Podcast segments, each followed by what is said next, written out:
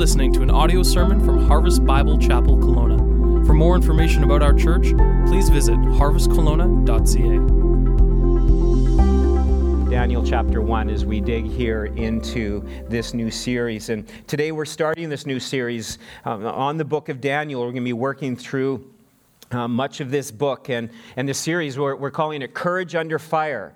And uh, this is, I believe, just a very timely series for where we are at in where we are living here in 2018. We will see in this study how Daniel and his three friends lived so faithfully for the Lord, living in a, in a very secular, very foreign, very godless, even very demonic environment and yet how they stayed and they remained strong. Daniel provides for us this book and the story of his life and his three friends, probably one of the clearest examples that we have in the Word of God about what it means to live a life without compromise.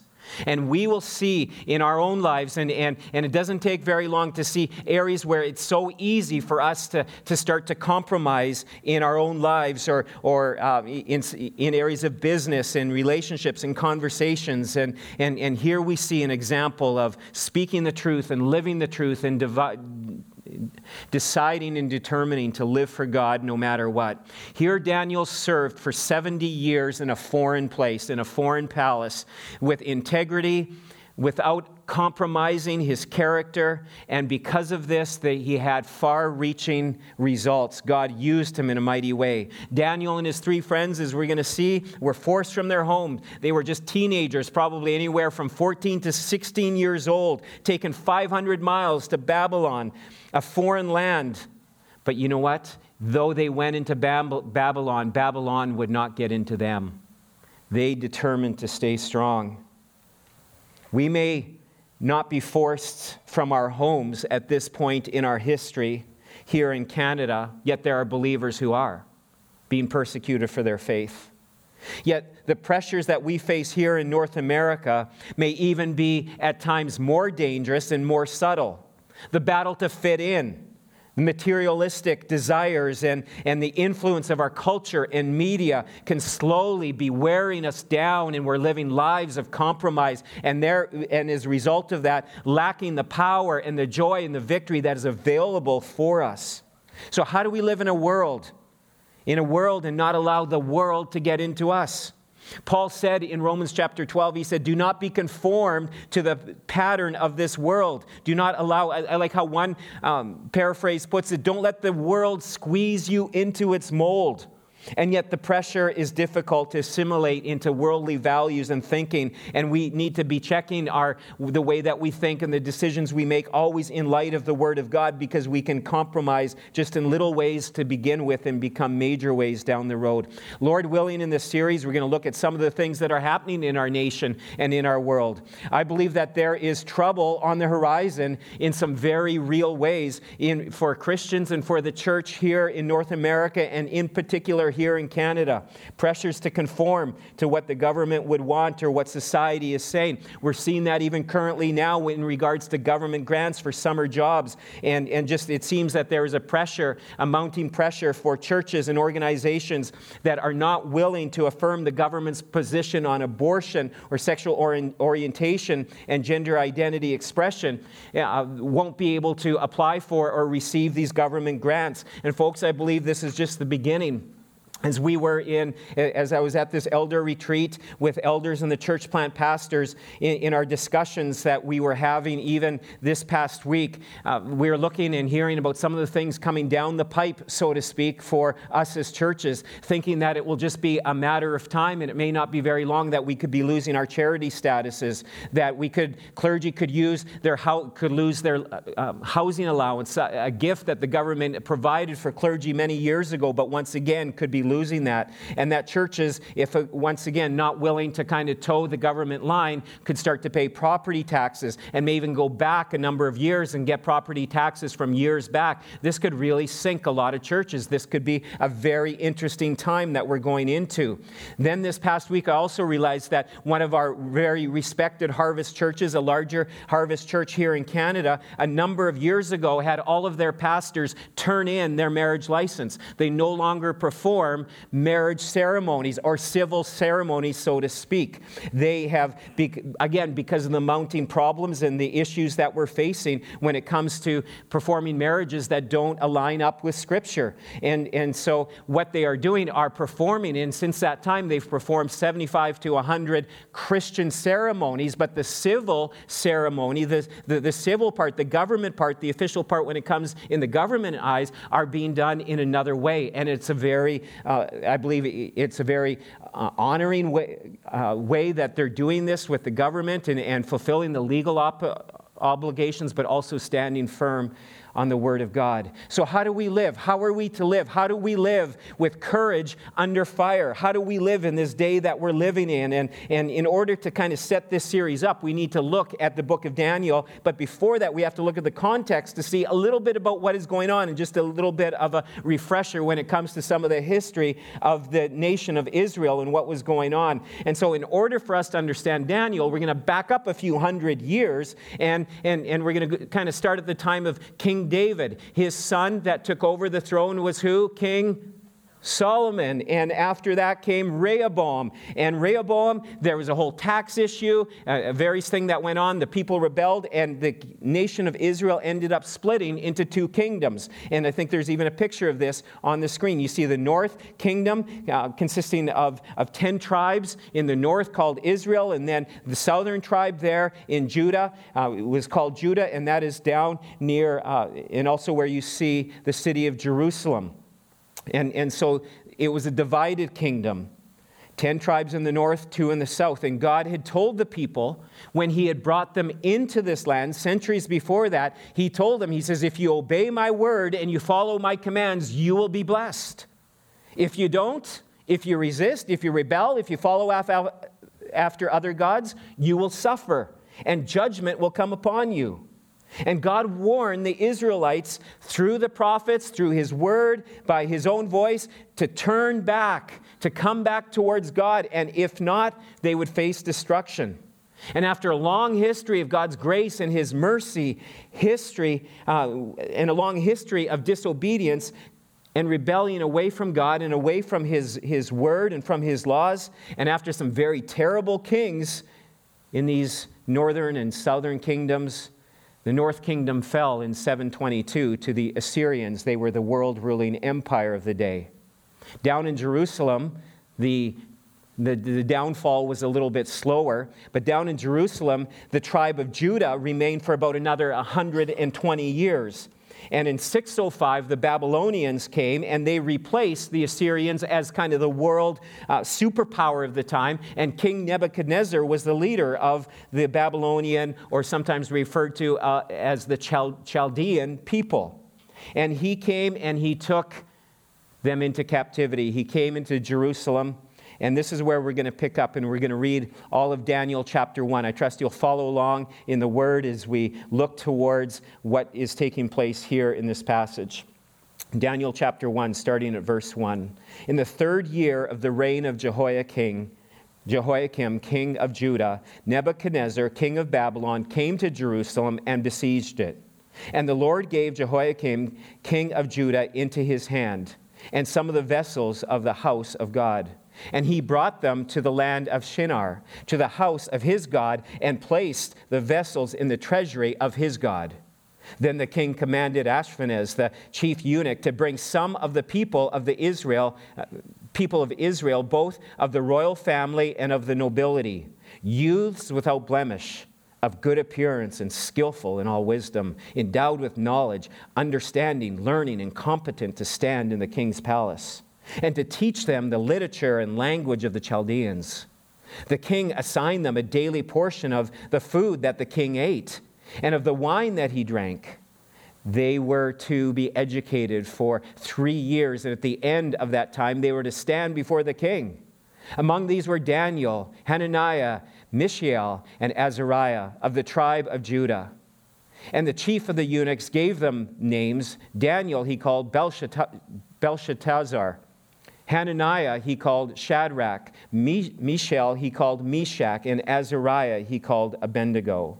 But Daniel resolved that he would not defile himself with the king's food or with the wine that he drank. Therefore, he asked, that the, asked the chief of the eunuchs to allow him not to defile himself. And God gave Daniel favor and compassion in the sight of the chief of the eunuchs. And the chief of the eunuchs said to Daniel, I fear my lord the king, who assigned your food and your drink. For why should he see that you are in worse condition than the youths who are of your own age? So you would endanger my head with the king. Then Daniel said to the steward from whom the chief of the eunuchs had assigned to Daniel, Hananiah, Mishael, and Azariah, Test yourselves for ten days. Let us be given vegetables to eat and water to drink. Then let our, our appearance and the appearance of the youths who eat the king's food be observed by you, and, and deal with your servants according to what you see. So he listened to them in this matter and tested them for ten days. At the end of the 10 days, it was seen that they were of better appearance and fatter in flesh than all of the youths who ate the king's food. So the steward took away their food and the wine that they were to drink and gave them vegetables. As far as these four youths, God gave them learning and skill in all literature and wisdom, and Daniel had understanding in all visions and dreams. At the end of the time when the king had commanded that they should be brought in, the chief of the eunuchs brought them before Nebuchadnezzar. And the king spoke with them among and among all of them none was found like Daniel, Hananiah, Mishael, and Azariah. Therefore, they stood before the king, and in every matter of wisdom and understanding about which the king inquired of them, he found them ten times better than all the magicians and the enchanters and, that were in the kingdom. And Daniel was there until the first year of King Cyrus. Now, chapter one here is just the start of Daniel's faithful servant as a teenager. A teenager, and he ended up serving, it's believed, 70 years here for the king. And the interesting thing is, he outlived his captors, he outlived a number of kings, and with integrity and uncompromising character, his life had far reaching results. One of the last and perhaps one of the greatest achievements was him being able to work alongside others to negotiate the release of the captives so they could return to the land of Israel. Talk about courage and strength and God using a young man in mighty and great ways. In this book, I encourage you to write this down. We're going to see in the book of Daniel two overriding themes that keep coming as you read through, especially the first six chapters. Two overriding themes. First of all, God is in control of all things. God is in control. And second of all, God will deliver the faithful who follow him. Daniel and his three friends demonstrate to us how we can live a life of courage under fire and how we can live with courage and end up experiencing God's blessing in powerful, even supernatural ways. And these accounts that took place thousands of years ago, the lessons that we can learn from this book are so relevant. And today we see that these young men, early on in their captivity, early on living as foreigners and strangers in, a, in, in the land of Babylon, settled some important issues in their life. These young men, probably as I said, in their, in their teenage years, determined that to live a life of no compromise, no matter what the cost would be. And because of that, God blessed them in some incredible, incredible ways. And so this morning, as we work through just a, a, part of, of the first chapter here, the plan was to work through the entire uh, first chapter of Daniel. And yesterday, in the, I think it was in the Saskatoon airport, is there was a delay because of flights and, and, and different things, a snowstorm in Calgary where I had a layover, there was these delays. I, looking through this passage, I thought we're just going to work through the first point, but I'm going to give you both points. But next week is really part two of what we're going to be looking at here um, over the next two weeks. And in order for us to live lives with, with courage, strength, God's power, God's blessing, even in difficult times, even when we are being forced and pressured into things we may not necessarily like or agree with, whether that's with our employers or whether that's in conversations with families, family members, we are to live with courage under fire. And the first thing here is we must trust in the sovereignty of God. in all things. Trust in the sovereignty of God in all things. And second of all, we determine to live a life of no compromise, no matter what. To live a life of compromise. And that's, that's the part we're going to get to next week. And this is where we are going to kind of start in digging into this amazing book. But that first declaration that we want to concentrate on here this morning is we trust in the sovereignty of God in all things. Now, what are you talking about? Some of you might think, what are you talking about the sovereignty of God? What does that mean? Well, this theme comes up over and over again, and so it's important that we understand this. But we see the sovereignty of God show up right in the very first two verses, and we'll look at that uh, once again in a moment. But sovereignty, so you understand this, means that God is in complete control of all things. He is in sovereign control over the world, the universe, over everything that has happened past, present, and future. He is never helpless. He's never frustrated. He's never saying, Oh, that didn't go so well, didn't see that coming. He's never at a loss. Psalm 136, verse 6, I encourage you to write down that, that reference and look it up. Psalm 136, verse 6, it says, Whatever the Lord pleases, he does in heaven and on earth, in the seas and all the deeps. And we see the sovereignty of God very clearly here in the first couple of verses. Look here in verse 1. In the third year of the reign of King Jehoiakim, king of Judah, Nebuchadnezzar, king of Babylon, came to Jerusalem and besieged it. So, verse 1 gives us a historical perspective. This is what's written up in the history books. This is what's happening in the physical realm, in the historical realm.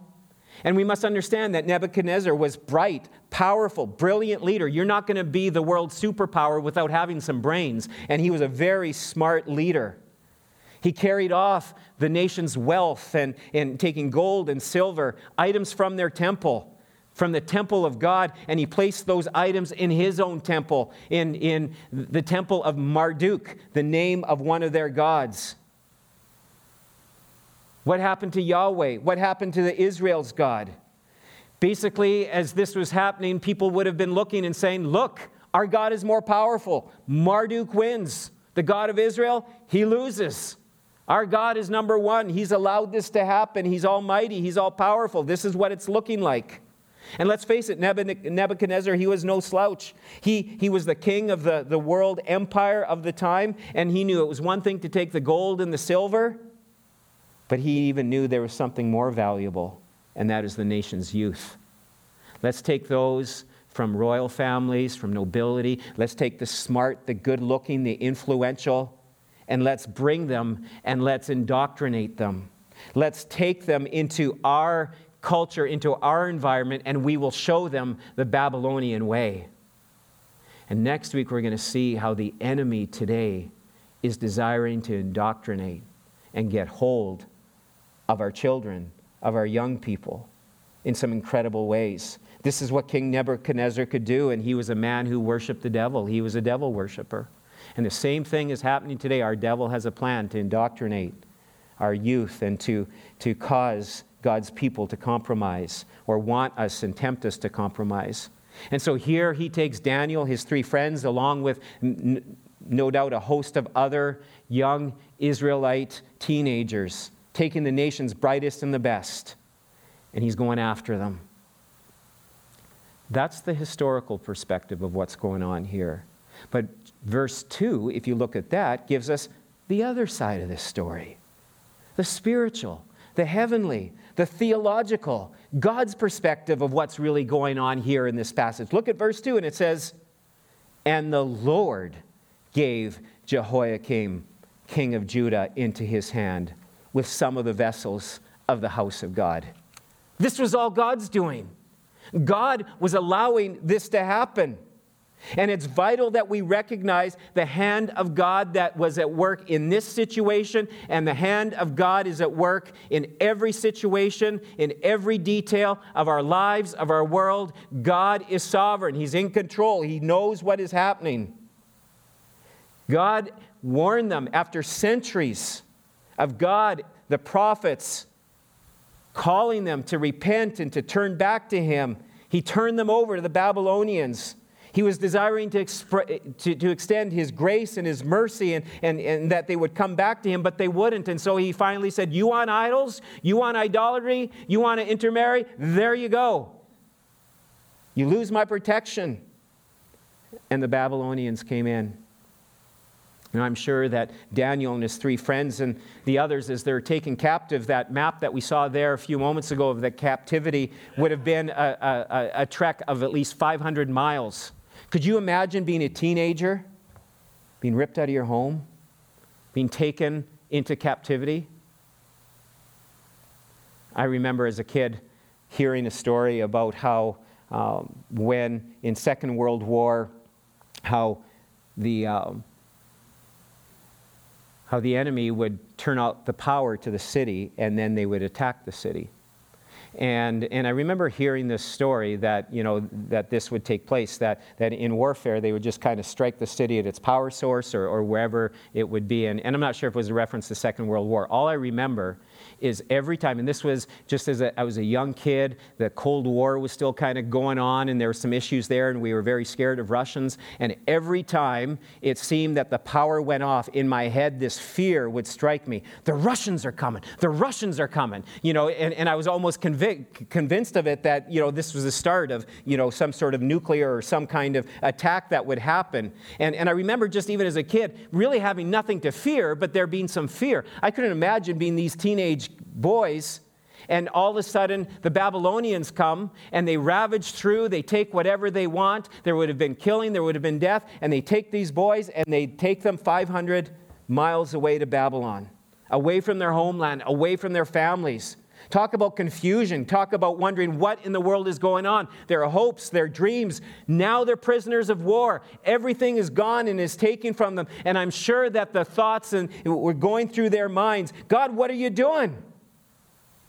We thought our God was all powerful. We thought our God would protect us. How could this happen? I thought you were almighty. Is this how it's all going to end for us now that, that we're being taken away? We'll never see our family? God, have you now lost to this foreign God? Is Marduk Duke more powerful than you? Did you lose some kind of cosmic war? Where are you, God? And these young boys will see here, and it's very clear through their upbringing, through their knowledge of the Word of God, they settled this issue in their lives. And, folks, this is an issue that we need to settle in our own lives, even here today. We need to trust, like they did, in the sovereignty of God in all things, no matter what. You see, we see God all over this story. It's so clear. You see, looks can be deceiving. At times, it may seem in our lives that God is distant, God is far away. It's oftentimes in those times that He's actually closer than we could ever know. God is with us. He's not like that Bette Midler song from years ago, and now that dates me even more, where, where you know, goes something like, From a distance, God is watching. No, wrong, bad theology, not right. He's near. And He's never even more near to the brokenhearted. God's word tells us. He comes near to the brokenhearted. He's with us. As we draw near to Him, He draws near to us. But He's not far off. He's very much in control. He's very much aware of what you're going through, even here today. And like we see here, God is close. We're going to see in this story how God was there ready to strengthen. And throughout this book, God was at work in incredible ways in the lives, supernatural ways. Things happened that could have happened, would happen no other way, except that God was at work. This was a difficult and a dark time for Israel, for their history, for these families, for these young boys. And yet God was near them, and God used them in a mighty way. And, folks, we have to understand that, that God's promises can be activated and can be active in our own lives as well. Listen to Second Chronicles chapter 16, verse 9. This is from the Lord. He says, For the eyes of the Lord run to and fro throughout the whole earth, looking to give strong support to those whose heart is blameless towards Him. Our God, His eyes, He's, he's, he's roaming. He, he's got, you know, the search mode on, and He's looking for hearts. He's looking for lives who are blameless, who don't want to compromise, who are ready to trust Him. He's looking to give strong support. Do you need strong support today? Our God is available to give you strong support no matter what it is that you're facing. You see, this was all God's doing. God was allowing this to happen. He had warned them, but in the end, He's going to receive glory. It's about God's glory here. And in the Bible, we see clearly from cover to cover that God is in complete control, complete personal control. He's sovereign, His providential control over all things. Here's some scripture references you may want to read later on this week in, in your own personal study. You might want to write down these references. Genesis chapter 1 1, we see God created all things. God created the heavens and the earth. Boom, right first, right, right out of the gate, we see it. But in Colossians 1, we see that he, it is God who is holding all things together. He's in charge of this universe. Nothing happens without his knowledge. Job 37 13 says he's in charge of the weather. I kind of think, you know, at times this weekend uh, in Saskatchewan that maybe he forgot to turn the thermostat up, you know, and, uh, but that's just, you know, I, but this is the thing. We're driving out and, and there's drifting snow and, and, and, you know, it was just kind of like, wow, we used to live here. You know, I mean, you become so wimpish after. No, it, that, that was tough stuff they have to go through there. But I said to my father in law, who's a farmer for so many years, I said, this is so cold. But you know what, what, what, amazes me even more? I said, in a matter of months, you're going to see farmers in their tractors and their seed machines and all of that, and they're going to be roaring up and down these fields, and they're going to be soft, and they're going to be warm, and they're going to be moist, and they're going to plant crops, and they're going to grow, and they're going to harvest these bumper crops. And then it's going to get cold again. You know, but, but you just see this and you think, our God is so mighty, so powerful. I mean, just, just think you can take this hard crustacean of earth, and next thing you know, there's, there's, there's food, there's cereal crops being produced to feed people all over the world. I mean, it's just amazing. And, and God's in charge of the weather. He knew it was going to snow this. When I got up this morning, it's like, woohoo, it's not snowing. They were wrong. And then about an hour later, oh, great, it's snowing again. You know, God's in charge of the weather. He's sovereign over that. Job, 20, Job 12, 23, it says, He makes nations great and people think it's Donald Trump who can make America great again. No, no, no, no, no. No, he makes nations great. That's God who does that. And he destroys them. He enlarges nations and he leads them away. God's in charge of the nations. He knows who's going to be elected. Our next prime minister, our next premier, the next president, the next president of your strata association. God already knows whose that is. He's in charge of things like that. Proverbs 16 reminds us that He's even control of the dice. The roll of the dice, God controls.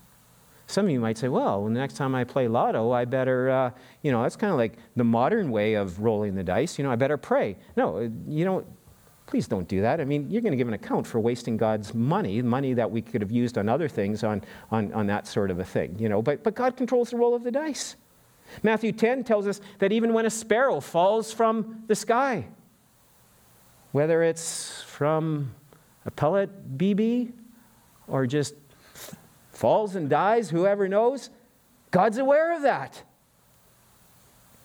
He goes on to say, even the hairs on our head, He's in complete control of that. He knows how many hairs are on your head this morning. That, he just has this. Our God is so mighty, so powerful, so amazing.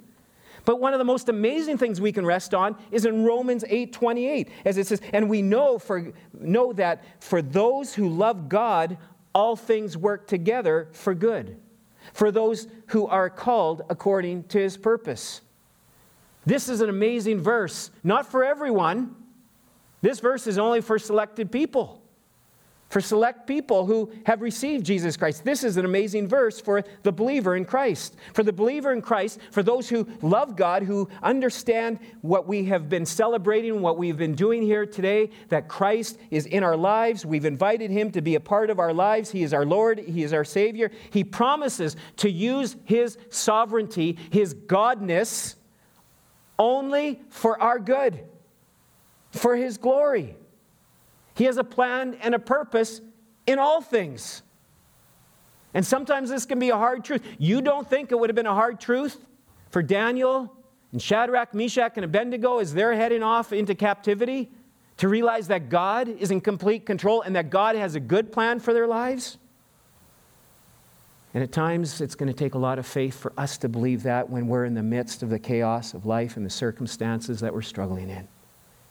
And yet, folks, this is an issue that needs to be settled in our lives in order to move on to the next step here when as we dig into God's power and strength being activated, it comes as we have determined that God is sovereign and we are going to trust Him in all things. See, this truth can be of great comfort and encouragement as we're going through our lives. And yet, as I said, it can leave us very unsettled. When we are or a loved one is battling or struggling through life issues or afflictions, hurts, illness, disease, even facing death, this is when we need to hold on and cling to the promises of God, of God. And those promises include his sovereign, providential care over every detail of our lives. This is an issue that they needed to settle. This is an issue we need to settle in our lives as well. And in the same way that they experience God's blessing and God's power and God's provision for them, we can experience the same. God has promised to be active in our lives, right? Faithful to the end. It's in these times when what's happening to us, around us, when it makes no sense to us, we can, can't understand always what's going on, we must realize that His knowledge is so much greater. His knowledge, He's infinite. We're finite. And we can get angry at God. We can at times get angry and, and, and because he hasn't done certain things or he hasn't stopped other things, and we start thinking, could it be? Could it be? And we've got to think about this for a moment. Now, get this. If we believe that God is big enough to stop things, to cause certain things to happen or not to happen that we're praying about, could it be that there's a reason that He has not stopped it? He has not stopped something from happening because he has a reason far bigger in, plan, in, in his plan, in his directions, in his sovereignty for us. God is powerful. He can do all things, but we just see just so dimly, we just see a little scope of this, of what he is planning for our lives. And God's promises is that his promise, his plan for us is good.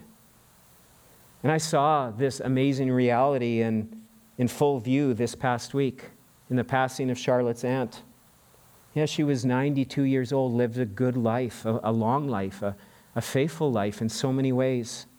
And on Monday, when we received the news, I was in Ontario and Charlotte was here, and, and uh, she had gotten off the phone with her parents, and, and Nate came running up the stairs, and, and uh, Charlotte told him, said, Aunt Mary passed away about half an hour ago. And Nate's first re- reaction was, Well, she's had an amazing half hour. She's just had an amazing last half hour in heaven. You see, it, it's so funny when I think it even said in the obituary in the Saskatoon Star Phoenix, it said that she lost her two and a half battle with cancer. She didn't lose. She didn't. She won. Her faith became her sight. There was victory. The sting of death was removed when she trusted Jesus Christ as her Lord and Savior. The life that she is experiencing, indescribable. Oh, there's books and there's movies that people watch and read and think, oh, this is what heaven is like. Go to the Word of God to find out what heaven is like. And you know what? you can hardly find a proper description because it's far more amazing than what we could ever, that our finite minds could ever understand or comprehend. What we do know about heaven is all the no mores. There's going to be no more tears. There's going to be no more sorrow. There's going to be no more illness. There's no, not, not going to be any more fear or financial worries or, or concerns in any of those matters. There's going to be no separation. There's going to be no death. And the best thing of all, we are in the presence of the Lamb of God who took away the sins of the world. And that is why it's so hard for authors in Scripture to be able to paint a, picture and an understanding of the realities and the glories of heaven because our, we're just, you know what, like we have this cat in our house, and at times I'm convinced that it just, I mean, and Charlotte even says, she says it has a pea sized brain. It's just brainless at times. It's cute, kind of, and I didn't say that. She's not here, and hopefully she won't listen to this, but it's kind of cute in, in, in its own way. But it's brainless. Like at times it's just like, what is it thinking? Well, it, they probably do just have small brains. And can't, you know, I mean, dogs are much smarter, I, I must say, you know, and uh, however, you know what? We're kind of, at times we have cat brains. We can't understand it all. We don't understand or know the glories of all that God would have for us. And this is why, with our small sized brains, I'm not going to call you cat brains or anything like that, but with our small brains, we have to come to that point of resting in His sovereign goodness in our lives. These are issues we need to settle that He is good, that He is at work, that there's a much bigger picture involved. And when Aunt Mary passed from this earth, we put so much stock and time and energy and effort into all of this thing here in this world, and it is so minute in comparison to eternity. And all that is waiting for us there. Oh, we need to be sending our treasures ahead. We need to be telling others so that we can see others that, that will one day experience the glories of heaven. As Tim challenged us last week, it's time to get serious about taking the gospel out. Tell others about the glorious gospel, but the glorious future that awaits for us. And I shared these verses from 2 Corinthians yesterday. 2 Corinthians chapter 4, in verse 17, it says, For this light, momentary affliction. That's how Paul is referring the junk of life that he is going through, the hardships, the troubles, the difficulties. For this light and momentary affliction is preparing for us an eternal weight of glory beyond all comparison as we look not to the things that are seen, but to the things that are unseen. In other words, get our eyes off of the stuff around here. Let's get it into, into eternity, what God would have for us. You know, sometimes they say that, that you know, oh, that person is, you know, just, you know, they're so heavenly minded, they're no earthly good. No, we got to get more heavenly minded. And remember what we're going for and the glories and the power, the victory, all that is awaiting for us. And look at it in light of that. For the things that are seen are transient. He goes on to talk a little later about they're like tents. Tents are temporary, but the things that are unseen are eternal. Paul towers over, he powers over his enemies, his troubles, his trials. You think you had enemies? You have trials, you have difficulties, you have hardships. I mean, probably wouldn't compare most of us what we've ever gone through to the Apostle Paul. But he looks at these things in light of heaven. And he says, These are light, these are momentary things.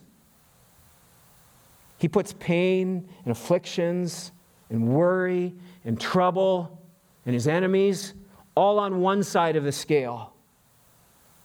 And on the other side of the scale, he puts the future glory that awaits, the reward and blessing on the other side of the scale. And he ends up calling the issues we're facing, our trials, our strife, the cares of this world, as light, as momentary, as a blip on the radar, as weightless is a good word that is used there. Weightless, like fluff, like a snowflake, like a feather. That's on the one side of the scale. The things that are so massive right now, and we're so worn out, and we're so tired, and we, you know, uh, you know, are going through this, and we're wondering, when is this going to end? When is it going to happen? Light, momentary, snowflake well, snowflakes in Saskatchewan will last a little while, so let's talk like a feather, feather light. You know, I mean, the, these things are here. But on the other side of the scale, it's like an elephant in comparison. No comparison. The eternal weight of glory. That word weight means heavy, massive, thick. Feather on one side, elephant on the other. This is why, folks, we have to get our eyes off the circumstances Quit being so obsessed with the things that in the end aren't going to mean a thing. Quit our complaining, our belly aching, and whether it's just to us, in our own hearts and our own spirit, and we need to get rejoicing. Get our eyes fixed on Jesus, who is the author and the perfecter of our faith. We need to look from a, we keep looking through the physical perspective, and He wants us to look through the spiritual perspective that He's at work. He's desiring to bring all things and do all things for our good for those that love him. We put so much into this time here on earth, and it's a vapor. It's like a flower that appears for a season and then is gone. This is where it all begins. This is where the series begins in setting our hope and our hearts in the sovereignty of God. This is how we can stand with courage courage under fire. It's trusting in God's sovereignty in all things. Next week, we're going to go into the necessary part two of this determining to, determining to live a no compromise life no matter what. We want blessings. We want to know God's power, strength, and our victory. It's, it's determining to live, not perfectly, but progressively, a no compromise life in how we go about our daily lives and our living and our thinking. But, folks, what we're talking about here today, it's not easy. It's going to be a step of faith. And this is why we need to open the Word of God in our lives. And when we're struggling with these issues, we need to look up these verses, even that I shared with you. And there's mountains of other verses available for us to look at God's power, His strength, and all that He has done for us, and, and who He is, and what He is like, and His promises for His children. We need to open the book and we need to study God's word and know God's word. That's what we're going to see in the life of Daniel. They, they knew the truths of God's word. They were able to look at what they were facing with a different lens. And we need to seek God in prayer and come to Him with broken hearts, with, with discouraged hearts, with heavy hearts, with confused hearts, and come to Him in that way. But we also need one another. We need others who will love, encourage. We need to open up our lives to, to one another to invite their encouragement and challenge from the Word of God. This is where the believers, this is where small groups, this is where being accountable, walking with one another in accountability is so important so we can speak the truth to one another. And another great way that we do this is in worship as we declare. Sunday after Sunday, as we come, just as this morning, as we were declaring the truths of the Word of God, there's something powerful when God's people do this. And we're going to do that even here, this song that, this new song that we sung just before the message. We're going to sing it again. Shayon sent it to me just on um, Tuesday afternoon as I was waiting in security uh, at the Toronto airport. And and I pressed play and I had my earbuds in. And as this song was playing, you guys can come on up. We're going to get ready to go here. I just, tears started to flow down my face as I just saw this light, these truths, and, for what they are. The same God, He never fails. He will not fail you now. And I started thinking of those who are walking through trials. I just even thinking of just some of the issues and that that that I can face on a personal level, that you face on a personal level, some of the bigger things going on in our world, some of the issues that some of you are facing and our family is facing. And, and I just started declaring these truths that, yes, I will. I'm going to be faithful. I want to seek God in the midst, even though it's hard. We, it's a step of faith. And would you take those steps of faith in whatever you are facing today? Let's stand together as we sing this. It's a song of worship. Maybe a declaration, maybe a growing declaration as we go through this series of who God is. He's mighty, He's sovereign, He's personal, He loves you, desires to empower and strengthen you in all things. May we do this. Sing. Perhaps it's by faith you're going to sing this. It's a hard step to be able to even sing and declare this. May you do so by faith.